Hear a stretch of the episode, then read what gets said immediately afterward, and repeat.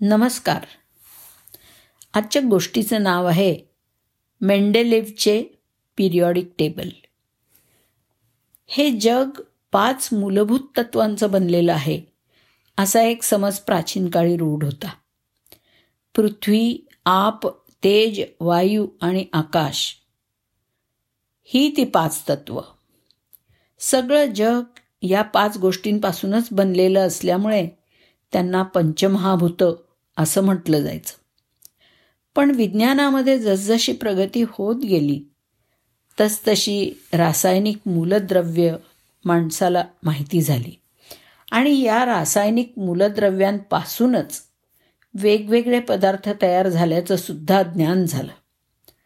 अठराव्या शतकाच्या अखेरपर्यंत साधारण तीस ते पस्तीस मूलद्रव्यांचा शोध मानवाला लागलेला होता.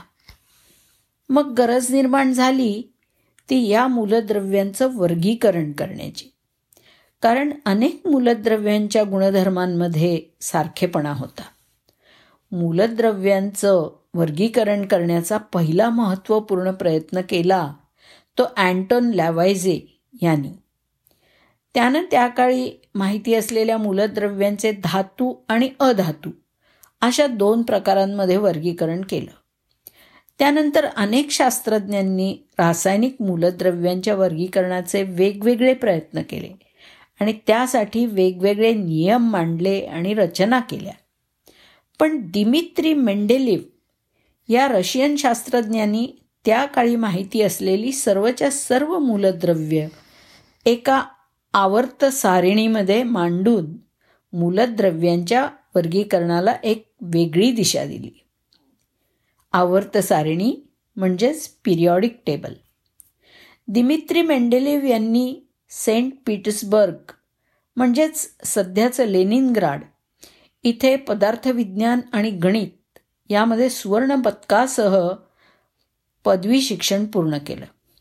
नंतर दोन वर्षांनी त्यांनी डॉक्टरेट मिळवली. आणि त्यानंतर ते तिथल्या विद्यापीठातच रसायनाचे प्राध्यापक बनले. त्यांनी लिहिलेलं प्रिन्सिपल्स ऑफ केमिस्ट्री हे पुस्तक पाठ्यपुस्तक म्हणून वापरलं जायला लागलं.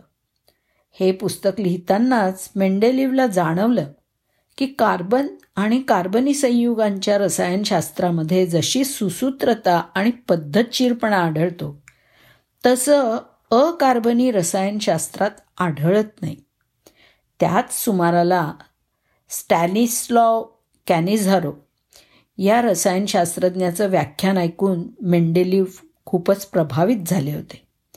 कॅनिझॉरोनी ॲवोगाड्रो नंबर आणि अणुवस्तुमान या विषयावरती व्याख्यान दिलं होतं. या व्याख्यानामुळे अणुवस्तुमान हा अणूचा मूलभूत गुणधर्म असल्याचं मेंडेलिव्हच्या डोक्यामध्ये ठसलं होतं. मेंडेलिव्हनी मूलद्रव्यांमध्ये असलेली सुसूत्रता शोधण्यासाठी त्यांची मांडणी चढत्या अणुवस्तुमानानुसार केली.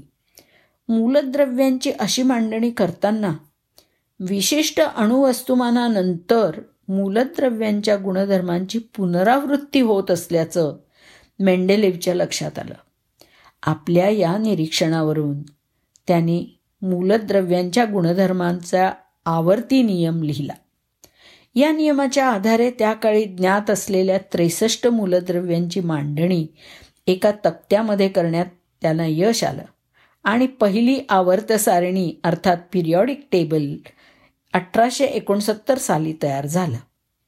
या सारणीमध्ये असलेल्या मूलद्रव्यांच्या स्थानावरून काही मूलद्रव्यांच्या तेव्हा ज्ञात असलेल्या अणु वस्तुमानाच्या किमती चुकीच्या असल्याचं मेंडेलिवच्या लक्षात आलं.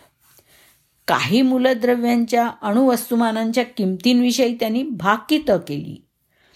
त्यांनी व्यक्त केलेली अनेक भाकितं खरी ठरली. मेंडेलिवच्या आवर्त सारणीचं आणखी एक वैशिष्ट्य म्हणजे काही मूलद्रव्य भविष्यात शोधली जातील असा अंदाज त्यांनी व्यक्त केला होता. आणि या मूलद्रव्यांचे गुणधर्म काय असतील हे लक्षात घेऊन आपल्या आवर्त सारणीत त्यांनी विशिष्ट जागा रिकाम्या ठेवल्या होत्या.